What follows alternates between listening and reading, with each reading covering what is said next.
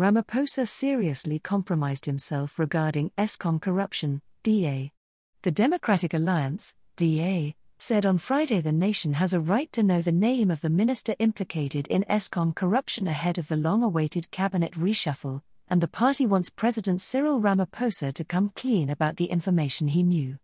Last month, former Eskom CEO Andre de Ruyter dropped a bombshell during a television interview saying there were high level African National Congress, ANC politicians, and ministers involved in the corruption at the ailing state owned enterprise.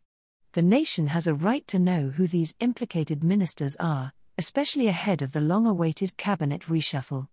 And they have a right to expect that swift action will be taken to arrest these perpetrators and end the corruption and sabotage that is plunging their businesses into bankruptcy and their lives into darkness and despair, said DA leader John Steenhuisen. Ramaphosa postponed an ANC meeting on Thursday, which was meant to finalize his cabinet appointments, further delaying the appointment of the much talked about Minister of Electricity.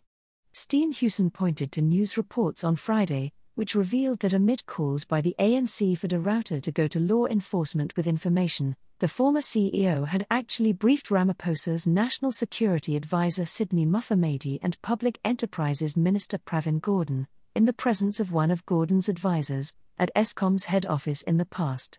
It is not possible that Ramaphosa would not have been briefed by a single one of these ministers who report directly to him.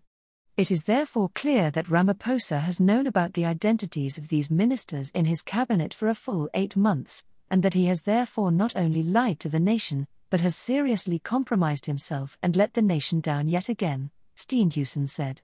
As a result, he said it's even more of a reason for the DA to be granted its request for an urgent ad hoc parliamentary committee to investigate de Ruyter's dismaying allegations.